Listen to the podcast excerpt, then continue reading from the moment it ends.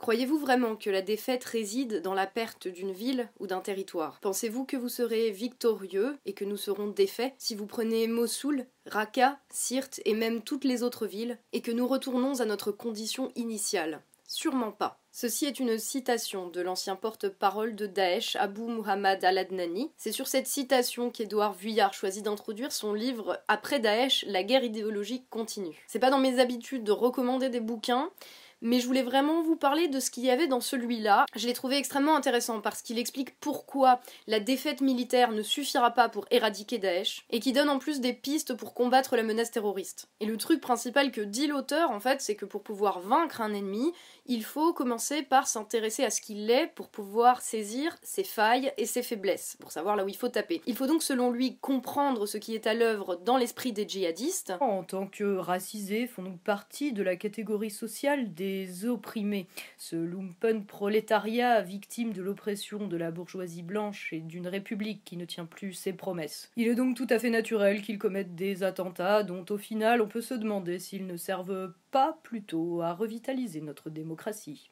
Alors non, je ne dis pas ça, je dis qu'il faut comprendre ce qu'ils sont, comment ils fonctionnent, comment ils pensent, quelle est leur démarche, quelles sont leurs motivations, pour pouvoir les défoncer. C'est simple. Tu arrives en mode démocratie express, avec les tanks, tu fais le dérapage, tout ça. Il y a deux gars, ils sortent avec le gros bide, 190 kg pour 190 mètres cubes, des barres de fer de 4 mètres de long en cuir de porc, et tu les exploses. Je, je parle pas non plus de ça, putain, il me saoule là c'est que déjà je parle pas des musulmans mais des djihadistes et de Daesh plus particulièrement, qui répondent à une logique, à une démarche bien particulière à laquelle il faudrait peut-être s'intéresser pour comprendre à qui on a affaire. Expliquer, c'est déjà vouloir un peu excuser. Ah non, pas lui, il va se prendre une baffe, je le sens.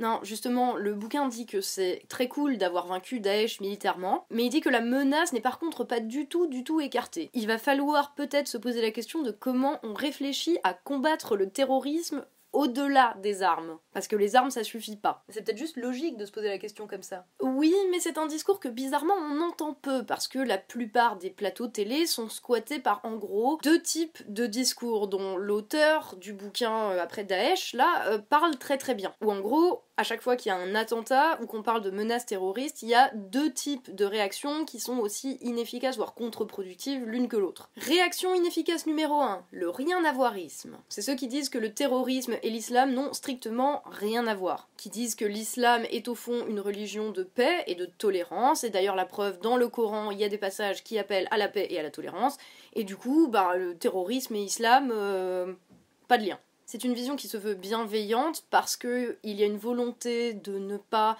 stigmatiser les musulmans, la majorité qui n'a rien à voir avec le terrorisme, mais qui est inefficace au fond parce que face à un attentat, quand le terroriste a crié Allahu Akbar et que ces gens disent que ça n'a rien à voir avec l'islam, bah, ils passent un petit peu pour des gros naïfs ou pire des hypocrites qui se mentent à eux-mêmes et qui mentent aux autres sur la réalité du terrorisme, la véritable nature religieuse de Daesh. Réaction inefficace numéro 2 L'extrême inverse, l'amalgame. C'est ceux qui mettent un signe égal entre terrorisme et islam en pensant que ça s'applique à tous les musulmans. D'ailleurs, la preuve, c'est que dans le Coran, il y a des passages qui appellent au djihad, à la guerre et à la violence, et du coup, c'est bien la preuve que. D'une manière générale, ceux qui soutiennent cette thèse passent aussi un petit peu pour des gros hypocrites quand ils le font, parce que ça donne l'impression qu'ils cherchent des raisons d'en vouloir à tous les musulmans de ce pays qui, de fait, ne causent pas des problèmes. Donc sur les plateaux télé et dans les médias de manière générale, on a d'un côté le discours rien à voiriste qui oublie quand même que Daesh, que les terroristes s'appuient sur l'islam et qu'ils ont la religion comme fondement, et de l'autre côté le discours amalgamiste qui oublie que les terroristes s'appuient sur des choses qui ne font pas l'unanimité au sein de l'islam, qui oublie que l'idéologie défendue par Daesh est minoritaire, c'est pour ça qu'ils essayent de la propager, cette idéologie, en faisant de la propagande, d'ailleurs c'est la même racine, y compris pour convaincre leurs frères musulmans, sans mauvais jeu de mots. Donc dire Daesh n'a rien à voir avec l'islam ou Daesh égale islam, ça pose déjà direct une barrière entre toi et la réflexion qui prend en compte le côté complexe quand même du problème. Ça fait que la plupart des commentateurs télé peuvent arriver avec une opinion bien tranchée en disant j'ai la solution, mais ça nous empêche à tous de comprendre ce que sont réellement les djihadistes, ça nous empêche de réfléchir à comment les combattre efficacement, et en plus, ça donne des armes à Daesh contre nous. La raison pour laquelle aucune de ces deux positions ne permet de comprendre le fond du problème, c'est parce que les deux se basent sur des principes, sur des croyances, d'un côté que tous les musulmans sont gentils et de l'autre que tous les musulmans sont méchants, plutôt que sur l'observation des faits qu'on a sous les yeux. Et c'est peut-être qu'en fait c'est plus compliqué que ça et qu'il va falloir arrêter de se voiler la face. Ouais, le voile, c'est de la merde. Ne faut-il pas voir là-dedans une oppression à l'égard des femmes qui portent le voile? Par choix non, alors sérieux les deux là, vous allez vous la fermer parce que le jour où vous ferez l'effort de vous intéresser à la réalité avant de l'ouvrir, on en reparle. et, le troisième, il est où là? Manu, t'as quelque chose à dire? Non? Bon, c'est bien, reste touté. Alors il y a aussi une autre attitude, une autre explication, une autre analyse qui va avec le rien à voirisme souvent, euh, mais qui n'est pas contradictoire avec l'amalgame non plus. C'est le profil type du djihadiste. On va souvent nous résumer ça en nous disant c'est décinglé, comme si les milliers de recrues de l'organisation terroriste de l'État islamique étaient tous des gros psychopathes avec des pulsions de violence refoulées, avec des problèmes mentaux euh, qu'ils catharsiseraient dans une recherche de pulsions de mort quasi nihilistes. Alors me faites pas dire ce que j'ai pas dit, hein. des psychopathes bien sûr il y en a, des fous il y en a, mais toutes les études cliniques sur les djihadistes ont montré qu'il y en avait plutôt une proportion assez faible, entre 4 et 7%. Ça veut dire que les plus de 90% de djihadistes qui restent, ce sont des gens dont le comportement violent et la volonté de meurtre ne relèvent pas de la psychiatrie. Et ça c'est très chaud à entendre parce que ça veut dire qu'il y a un raisonnement derrière, un truc qui leur permet à eux dans leur tête de justifier leurs actions par un raisonnement logique et que c'est pas juste des fous qui un jour pètent un câble et passent à l'acte. Et le problème dans la plupart des analyses quand on nous dit c'est des cinglés, c'est que du coup ça veut dire qu'on ne comprend pas qu'il y a autre chose que juste un malade à faire soigner. Et ça, ça fait très peur. Donc maintenant qu'on a mis de côté un petit peu les réactions euh, de type amalgame ou de type rien à voir, et qu'on décide de ne pas juste résumer ça à c'est des gros fous, euh, on va peut-être pouvoir se poser les questions de fond. Et c'est ce que fait le bouquin en question. Il va aller voir ce que disent les djihadistes. Mais ce qu'ils disent où? Parce qu'il y a bien un truc dont Daesh n'est pas avare, c'est les mots, c'est le discours tenu dans le cadre de sa propagande à l'étranger, et en l'occurrence dans notre pays. Tu veux dire que l'auteur, il s'est tapé toute la propagande francophone de Daesh juste pour comprendre comment les mecs raisonnent? Ouais.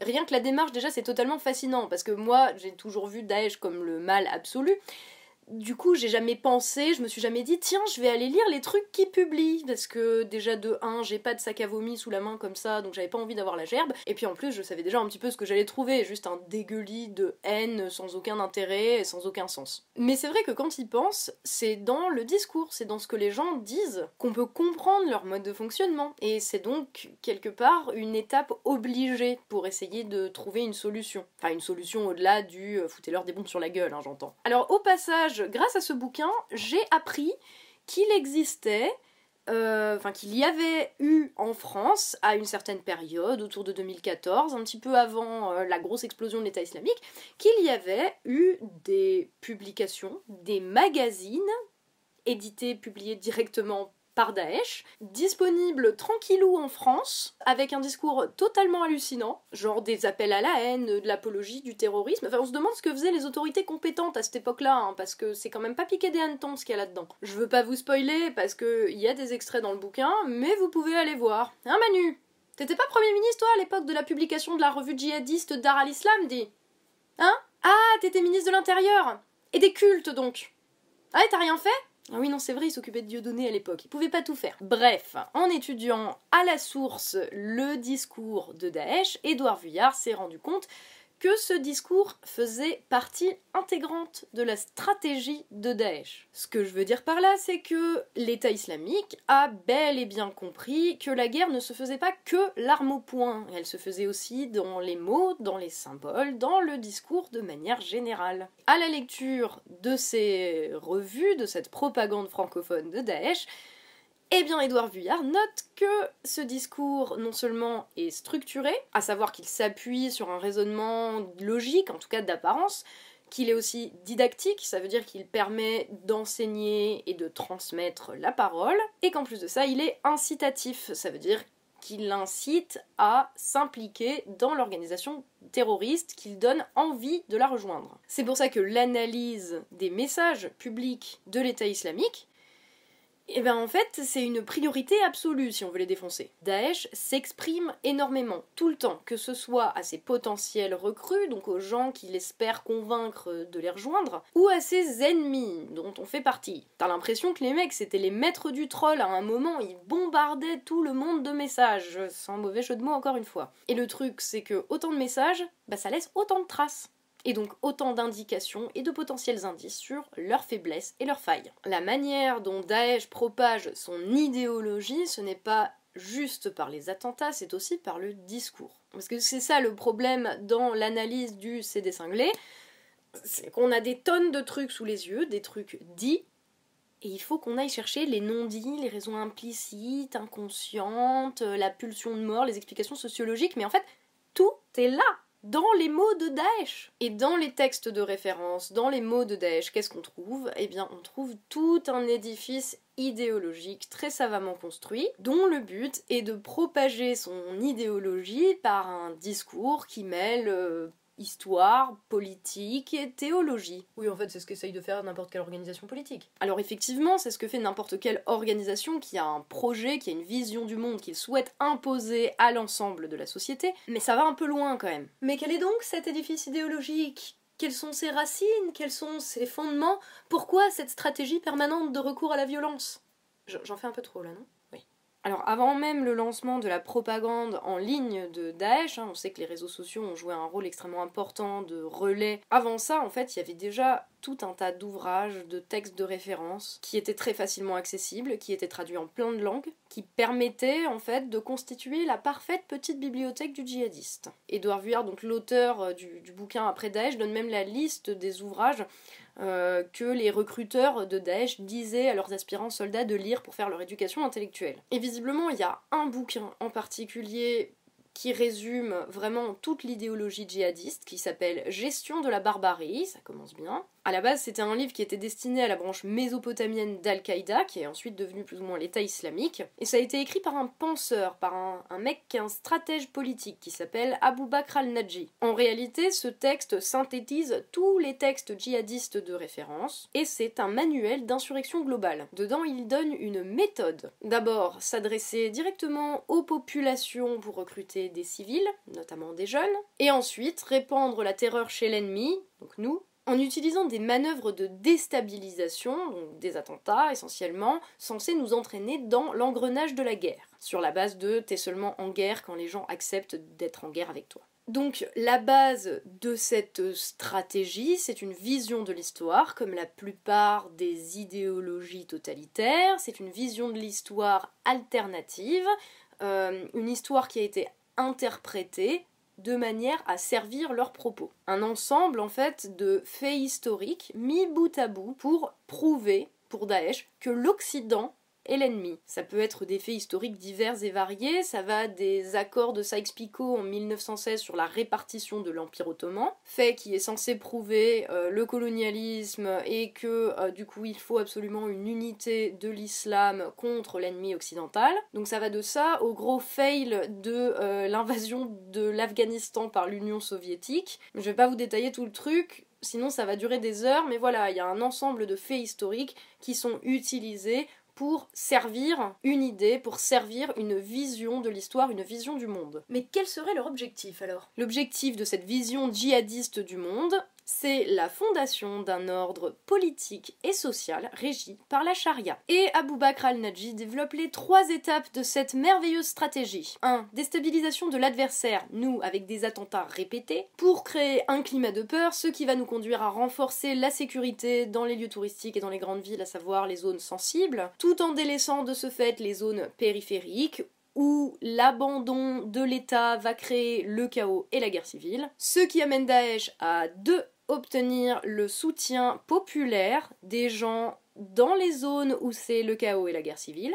Oui, parce que Daesh prévoit de se présenter comme les gens qui vont ramener l'ordre et la sécurité, hein, je précise. C'est la stratégie Littlefinger, hein, organiser le bordel et ensuite en tirer avantage pour troisième étape de la stratégie de Daesh, y créer un califat islamique soumis à la charia, à savoir établir un ordre politique et social fondé là-dessus. Donc effectivement, c'est pas qu'une question de religion, hein, c'est que c'est un projet qui est fondamentalement politique. C'est basé certes sur une croyance religieuse comme justification, mais le but c'est quand même d'obtenir du pouvoir politique pour eux. Et ça, ça change la donne, parce que ça veut dire qu'on n'est pas juste sur un plan théologique ou un plan spirituel, il y a vraiment un truc politique dans cette manière de nous combattre. C'est pas juste de la religion. Ah puis dans le bouquin Gestion de la barbarie, visiblement, la logique de violence extrême est totalement assumée. Hein. Abou Bakr al-Najji, il dit aux gens que si ils aiment pas trop les formes de violence, même les plus extrêmes, ils ont qu'à rester assis chez eux, texto. Donc en partant de ça, on peut en déduire que la violence c'est quelque chose qui est assumé comme étant un pilier du djihad. Donc pour eux, il ne peut pas y avoir de djihad sans violence. Et la violence, elle est là pour semer la terreur, pour pouvoir passer à l'étape suivante, la gestion de la barbarie, d'où le titre du bouquin, qui est le moment où ils arrivent chez les barbares, chez qui ils ont semé le chaos et le désordre, pour rétablir un ordre social basé sur la charia.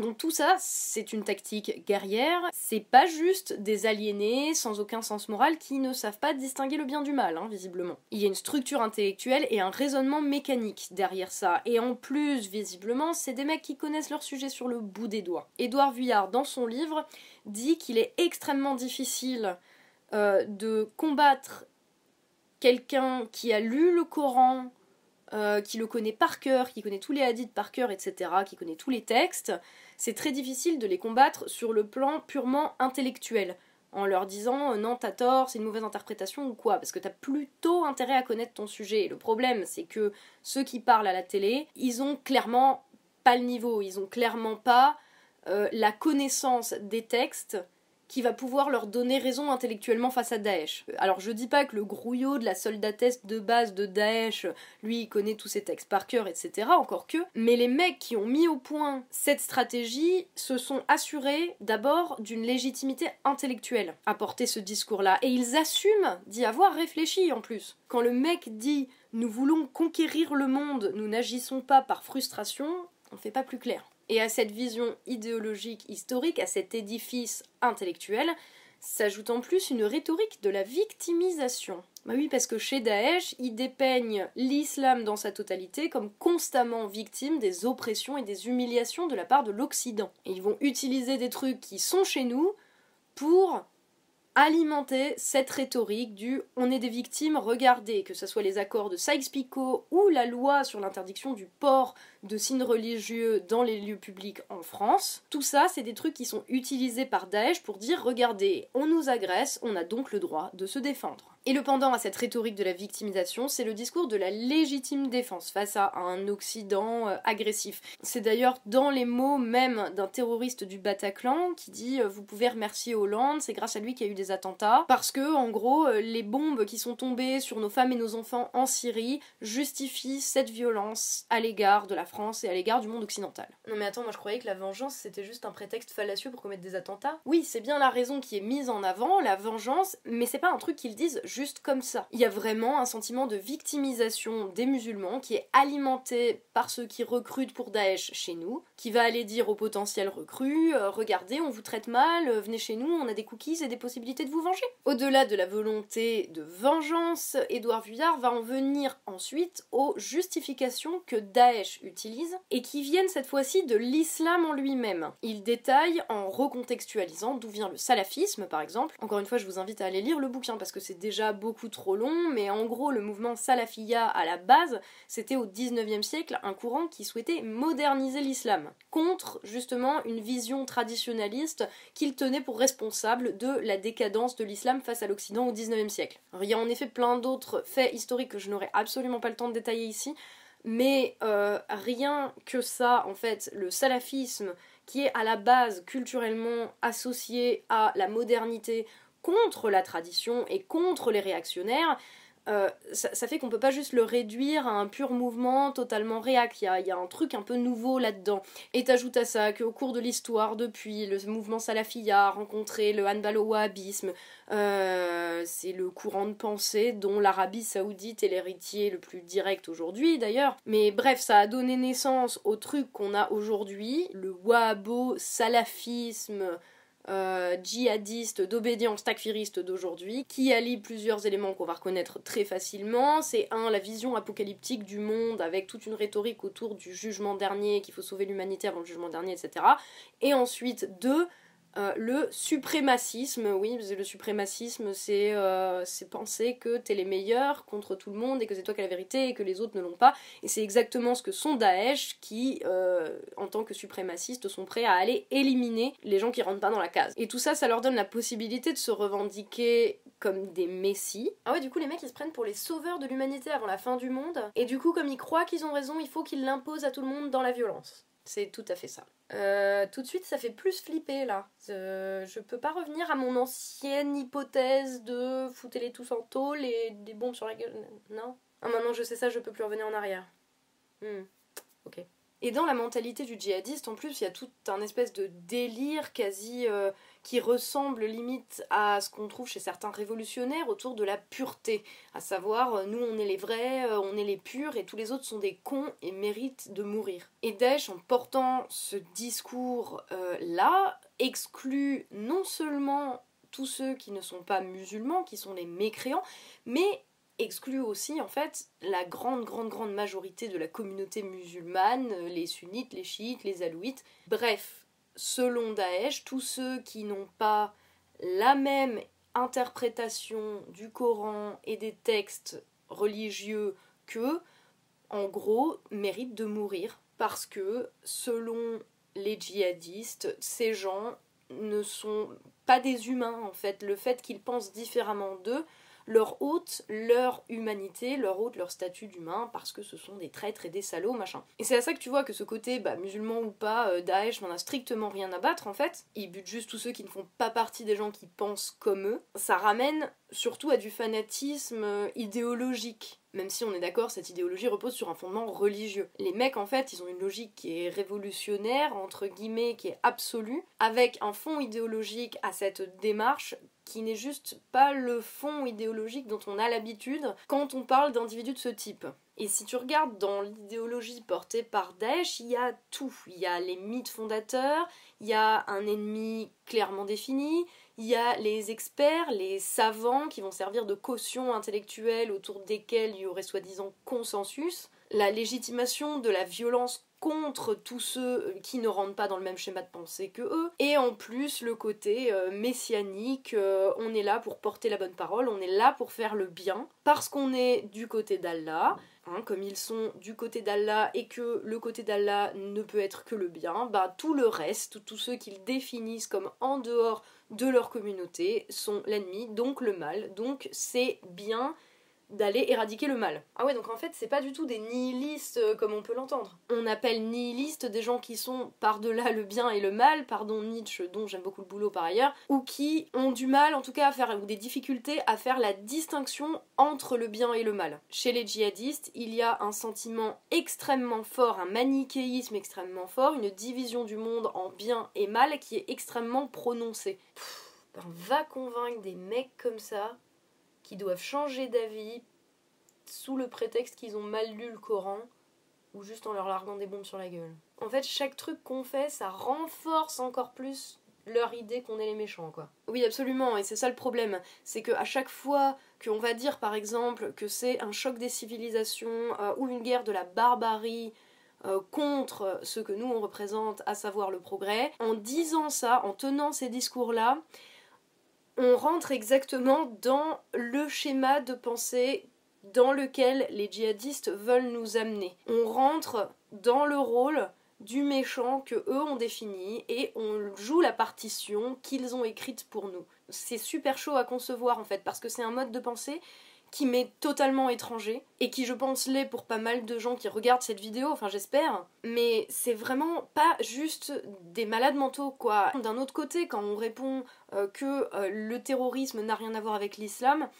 euh, bah, ça va aussi nous faire rentrer dans le rôle, dans la partition que Daesh définit pour nous. Parce que derrière, ça leur permet d'accréditer leur discours comme quoi on est des gros hypocrites parce qu'on n'admet même pas euh, qu'ils font ça pour Allah, qu'ils font ça au nom de la religion. Et une autre forme de réponse encore, de dire bah faut mettre tous les musulmans en tôle parce que ça empêchera certains de passer à l'acte, bah en fait ça aussi c'est utilisé par Daesh comme un argument pour recruter en disant regardez l'Occident vous déteste parce que vous êtes musulmans, c'est donc nous le bon côté. C'est tordu, c'est pété, c'est tout ce que vous voulez, mais dans tous les cas, toutes les réactions dont on a fait preuve, ou dont nos gouvernements en tout cas ont fait preuve et nos représentants, euh, sont utilisés par Daesh parce que Daesh utilise nos incohérences et utilise nos réactions pour nourrir leur discours. Et donc c'est extrêmement important à chaque fois que l'on réagit à un attentat ou que l'on discute de ce sujet, c'est extrêmement important en fait de ne pas surtout donner des armes à Daesh en revêtant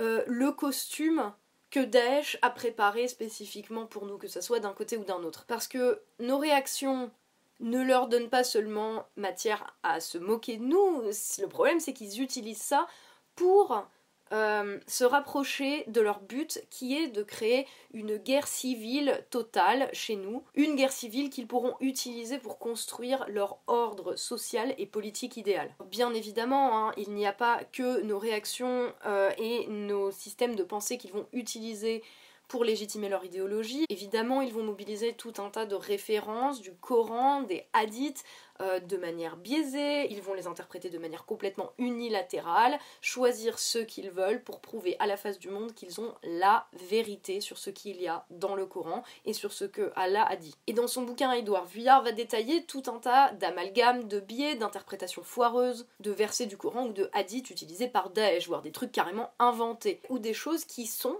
dans les textes sacrés de l'islam, mais qui sont aussi peut-être à remettre en contexte ce que Daesh prend bien soin de ne jamais faire puisque ça anéantirait tout leur discours idéologique. Prenons par exemple les versets violents tels El famoso verset du sabre, qui est souvent cité comme exemple pour prouver que l'islam est une religion qui appelle à la violence. Il y a juste un truc qu'il faudrait pas oublier, c'est que le Coran, il n'est pas écrit comme une histoire à la suite, dans un ordre chronologique comme un roman. Le Coran, c'est pour les musulmans un ensemble de phrases et de citations qui ont été dites par le prophète Mahomet à différents moments de sa vie et qui les tiendraient directement de Dieu. Ces réflexions, déjà, elles n'ont pas été mises bout à bout dans un ordre chronologique, quoi. C'est pas, euh, ça suit pas la ligne temporelle. Euh, il a déjà fallu 200 ans pour trouver comment les compiler en un seul volume euh, qui fasse relativement consensus. Il y a des choses écrites à côté d'autres choses et il y a dix ans de vie du prophète entre les deux, par exemple. Il y a des versets qui ont été prononcés dans un contexte de guerre qui parlent de stratégie, de défense ou d'attaque qui étaient réelles euh, slash nécessaires à l'époque. Euh, il y a des choses prononcées dans un contexte de paix, il y a des choses qui relève plus de ce qu'on pourrait appeler l'éthique personnelle, la spiritualité. Donc il y a tout un ensemble de choses dans le Coran qui forcément se contredisent, puisque euh, ce que va dire le prophète euh, quand il a, euh, je sais pas, 25 ans et que c'est la guerre, ça va pas du tout être la même chose qu'il va dire 10 ans plus tard, alors que c'est un contexte de paix et qu'il est en période d'introspection. Du coup, tu nous sors le verset là qui dit que l'islam est une religion de paix et de tolérance? Bah, c'est ça l'idée, c'est que je peux sortir exactement le verset du Coran que je veux pour te montrer tout et son contraire. Dans les deux cas, tu pourras trouver ce qui te fait plaisir ou qui accrédite la thèse que tu veux. Tout ce que ça dénotera, c'est ton incapacité à contextualiser, à prendre en compte les évolutions personnelles qu'a pu avoir la personne qui a prononcé ces paroles ou carrément le contexte historique de l'époque. Et à l'heure actuelle, personne, ni imam, ni croyant, n'a encore réussi à trouver une signification unique et absolue, ni la vérité euh, qui est dans le Coran ou dans les textes euh, sacrés de l'islam. Parce qu'en fait, tout ça nécessite une réflexion et un questionnement permanent. Et tu sais ce qui nécessite pas de réflexion et de questionnement permanent?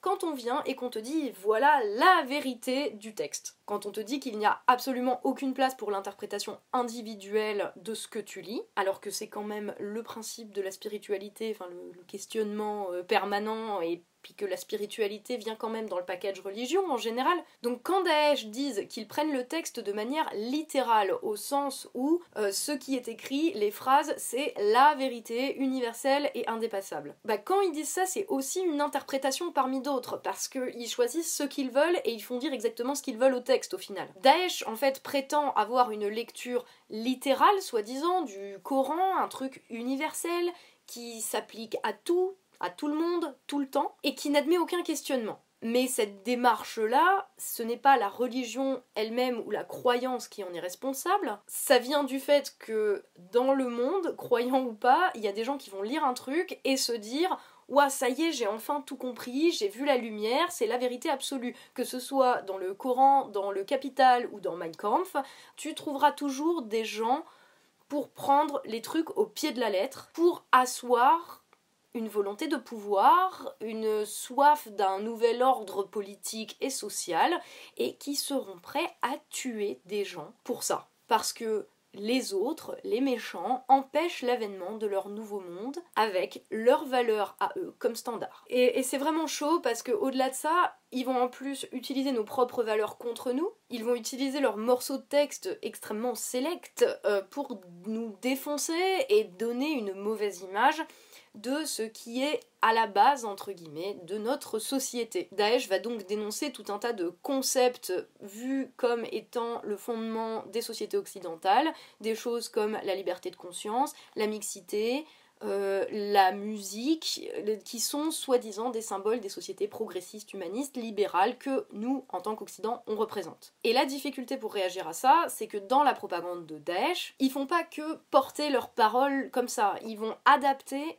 leur discours, ils vont adapter les mots qu'ils utilisent et les faits qu'ils mettent en valeur aux spécificités du public visé. Daesh s'adapte à son public, entre guillemets. Donc je vais vous donner un exemple euh, de ce qui était dit dans la revue djihadiste francophone Dar al-Islam euh, sur le système éducatif français. le système éducatif français s'est construit contre la religion en général. Et l'islam, en tant que seule religion de vérité, voilà, ne peut cohabiter avec cette laïcité fanatique. Allah est le seul législateur. Allah n'accepte pas la liberté de conscience. L'islam est une religion de justice et elle ne croit pas à l'égalité telle qu'elle est enseignée à l'école de la République. Les musulmans et les mécréants ne sont pas égaux. Donc Daesh a analysé et utilise un sentiment de victimisation des musulmans en général pour retourner nos valeurs telles que la laïcité contre nous et retourner donc le stigmate contre nous. C'est pas juste on propage la parole, hein. c'est s'adapter aux gens à qui il s'adresse, et notamment les musulmans en France qui peuvent se sentir stigmatisés. Et si on réagit en stigmatisant encore plus, ça va aussi forcément pousser les plus fragiles dans les bras de Daesh. De Daesh qui s'attaque vraiment à tous les fondements de la pensée qu'on pourrait qualifier d'occidentale, même si euh, c'est plus compliqué que ça.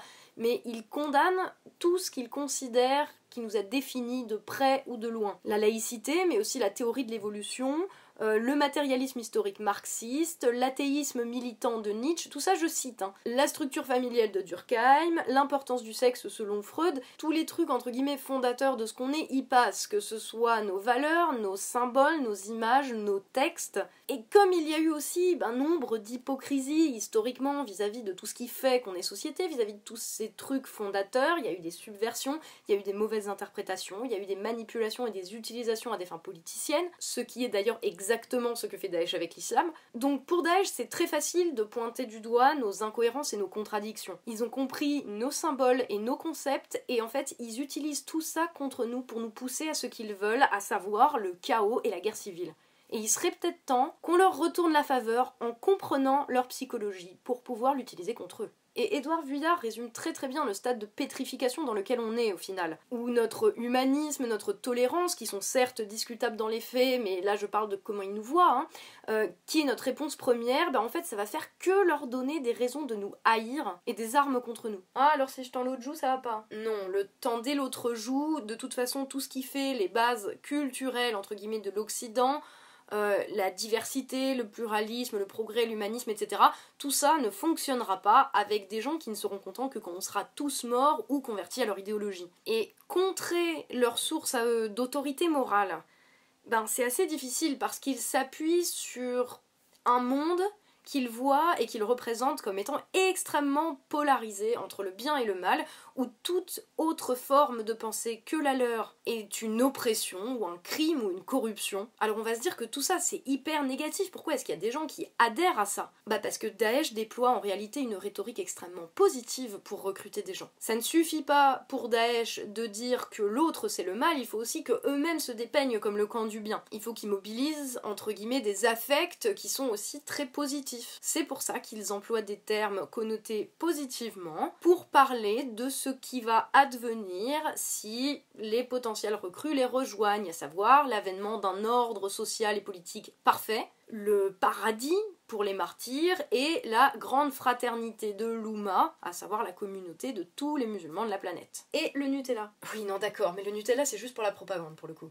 Donc Édouard Vuillard pose la question de savoir par quoi les djihadistes sont motivés. Et il n'est pas à exclure qu'ils soient autant, sinon peut-être plus, motivés par l'enthousiasme et par l'espoir que par la haine et le désir de violence. Et ça c'est terrible à dire, mais le témoignage euh, d'un ancien djihadiste belge qui est revenu, euh, qui est cité dans le bouquin d'Edouard Vuillard, bah ça fait assez froid dans le dos parce que dedans, le mec, il parle d'amour universel, il dit qu'il n'a que de l'amour, qu'il n'avait que de l'amour, euh, y compris pour les mécréants, y compris pour les ignorants qui ne savaient pas et qu'il fallait absolument convertir ou tuer. Les textes de propagande de Daesh démontrent que leur démarche est motivée ben, par le désir de rendre grâce à Allah et par l'amour. Je sais, ça paraît complètement contradictoire. Mais les revues de propagande parlent de combien les djihadistes sont par exemple chanceux d'avoir autant d'opportunités de montrer, de, de, rendre grâce à Dieu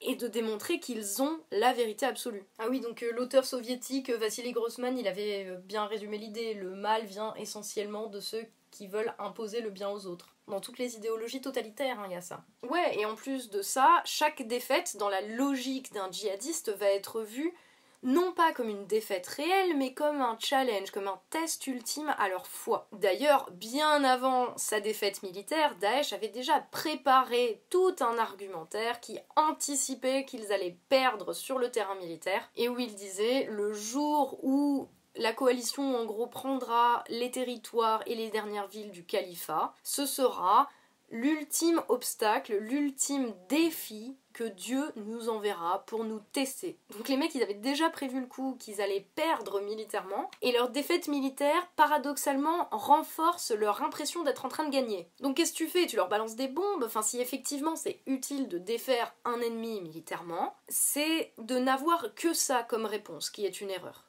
Édouard Vuillard, par exemple, se base sur l'exemple du Mali pour plus ou moins entrevoir ce que Daesh va pouvoir faire dans les mois et dans les années à venir, maintenant qu'ils n'ont plus euh, de territoire euh, officiellement, militairement contrôlé. Et au Mali, la stratégie de l'ennemi, qui a été vaincu militairement, a subi une mutation. C'est devenu un mouvement clandestin. Ce qui a de fait dispersé la menace et fait qu'il y a eu des attentats et des assassinats, tout un tas d'insurrections clandestines dans des lieux qui avant la défaite militaire, paradoxalement, n'aurait jamais pu être ciblé. Et ce que Daesh va faire là, et ce qu'ils ont déjà commencé à faire, hein, c'est ça, c'est se réfugier dans le désert, à la frontière entre l'Irak et la Syrie, là où ils étaient déjà avant 2014, et ils vont continuer à opérer de manière clandestine, comme ils le faisaient avant, depuis là-bas. Donc le problème n'est absolument pas éradiqué juste parce que la coalition a repris les villes, d'autant qu'ils ont prévu le coup en appelant leurs soldats à commettre encore plus d'attentats dès que la coalition occidentale aurait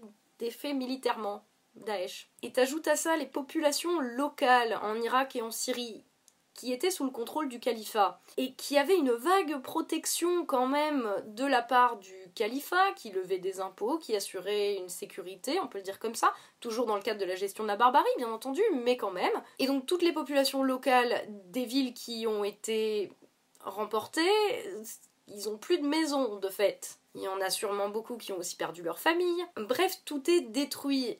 Et le ressentiment vis-à-vis des responsables, ça va pas être vis-à-vis des responsables qui ont en premier lieu organisé le chaos pour gérer la barbarie derrière, à savoir Daesh. Ça va être ceux qui ont largué des bombes et détruit les maisons. Donc ça va créer de gros problèmes dans les régions libérées et rendre l'argument de Daesh encore plus efficace parce que Daesh va pouvoir légitimement dire regardez, euh, c'est encore vous, les Arabes sunnites, qui vous prenez des bombes sur la gueule. Donc vengez-vous des Occidentaux en commettant des attentats. Ça, c'est le point de départ. Ensuite, tu ajoutes à ça les tensions politiques qui sont déjà présentes depuis très longtemps dans la région, et le fait qu'il y a des luttes de pouvoir que on ne maîtrise pas, que la communauté internationale ne maîtrise absolument pas, et que tous ces problèmes vont réémerger à la faveur de ce chaos. Les populations qui ne veulent pas revenir à l'ancien ordre, ni être dirigées par des milices chiites irakiennes, après tout, pourquoi eux et pas d'autres, euh, par exemple, ça peut fournir un excellent réservoir de futurs djihadistes.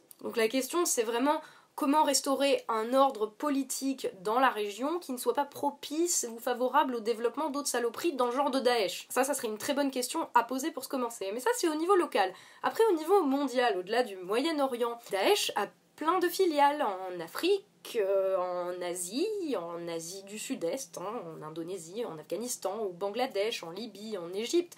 Bref, le but de leur démarche est mondial et planétaire. Et dans le monde, il y a un certain nombre d'organisations terroristes qui ont prêté allégeance à Daesh et qui continueront, califat ou pas califat, à organiser, à perpétrer des attentats dans le monde entier. Donc ils n'ont même pas en réalité besoin d'avoir euh, conquis militairement des territoires puisqu'ils ont déjà des bastions actifs partout. Et tu ajoutes à ça euh, la concurrence pour le rôle de organisation mondiale terroriste number one entre Daesh et Al-Qaïda.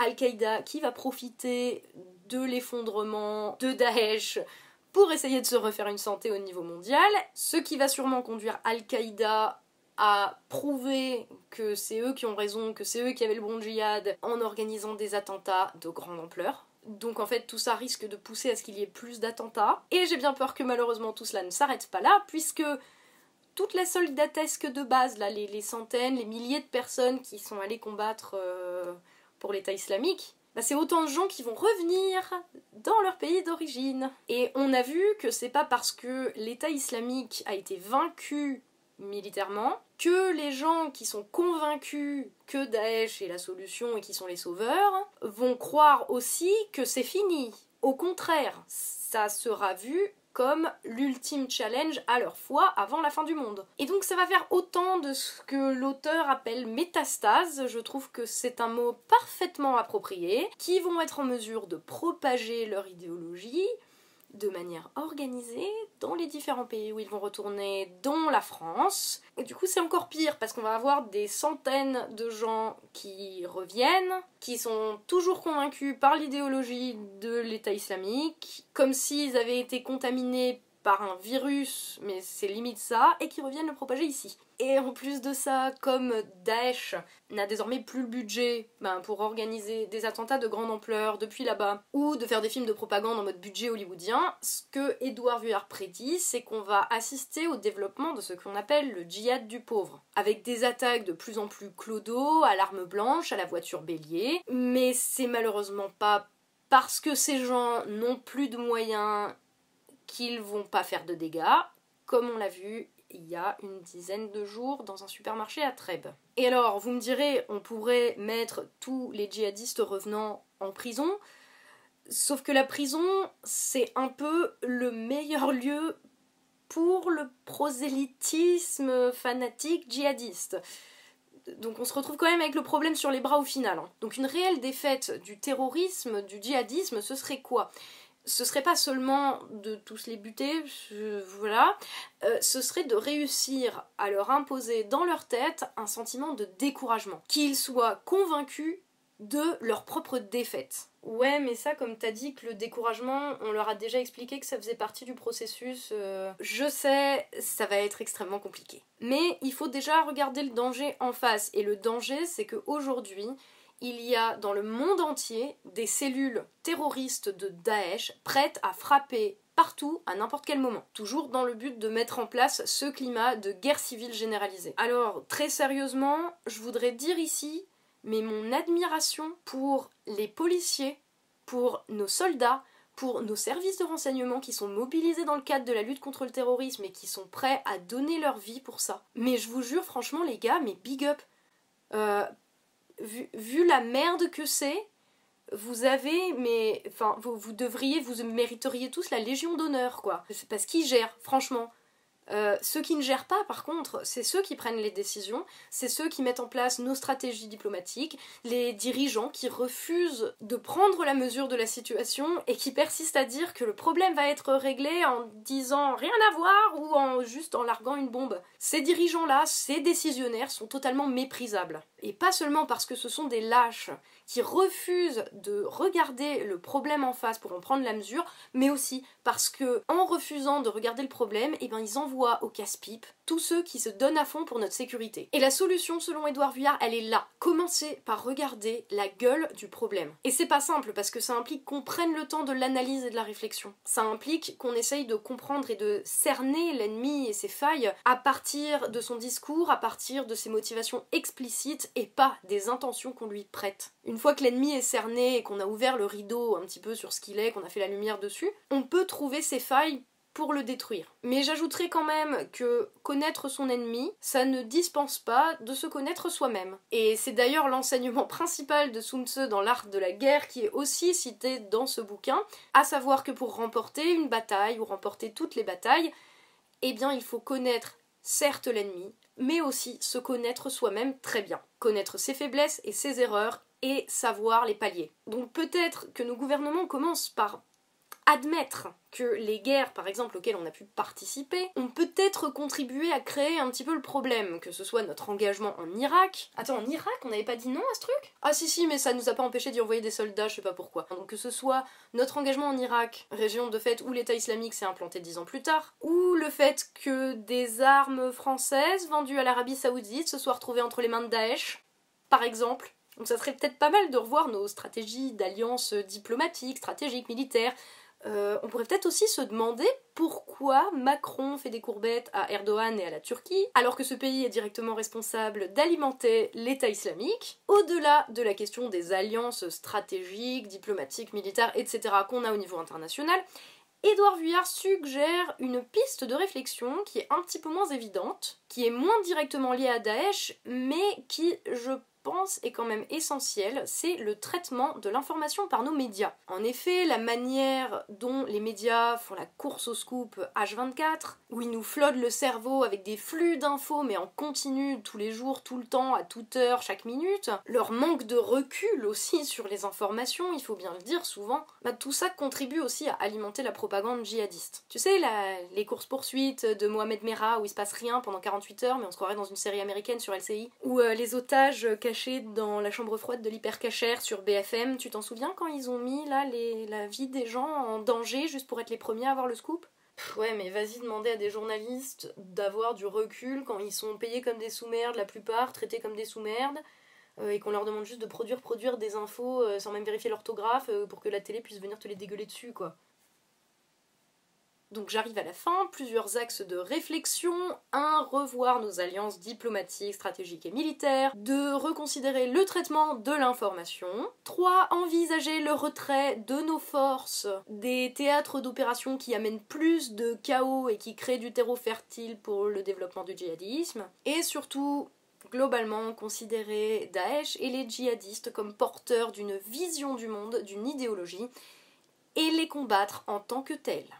Alors oui, le temps de l'analyse est extrêmement coûteux, euh, mais je pense qu'à moyen terme, ça nous coûtera moins cher que l'irresponsabilité et ça nous permettra peut-être même de sauver des vies. Et du coup, pour moi, ce bouquin, il a vraiment changé ma perspective sur la chose parce qu'il y a plein de trucs auxquels je ne m'étais absolument pas intéressée, auxquels euh, je m'étais dit qu'il n'y avait même pas besoin de s'intéresser parce que je savais déjà ce qu'il y avait dedans. Et en fait, pas du tout. Et ça m'a permis de comprendre tout un tas de choses sur comment fonctionne Daesh. Et je vous le recommande vraiment très chaudement. Ceci n'est absolument pas un placement de produit.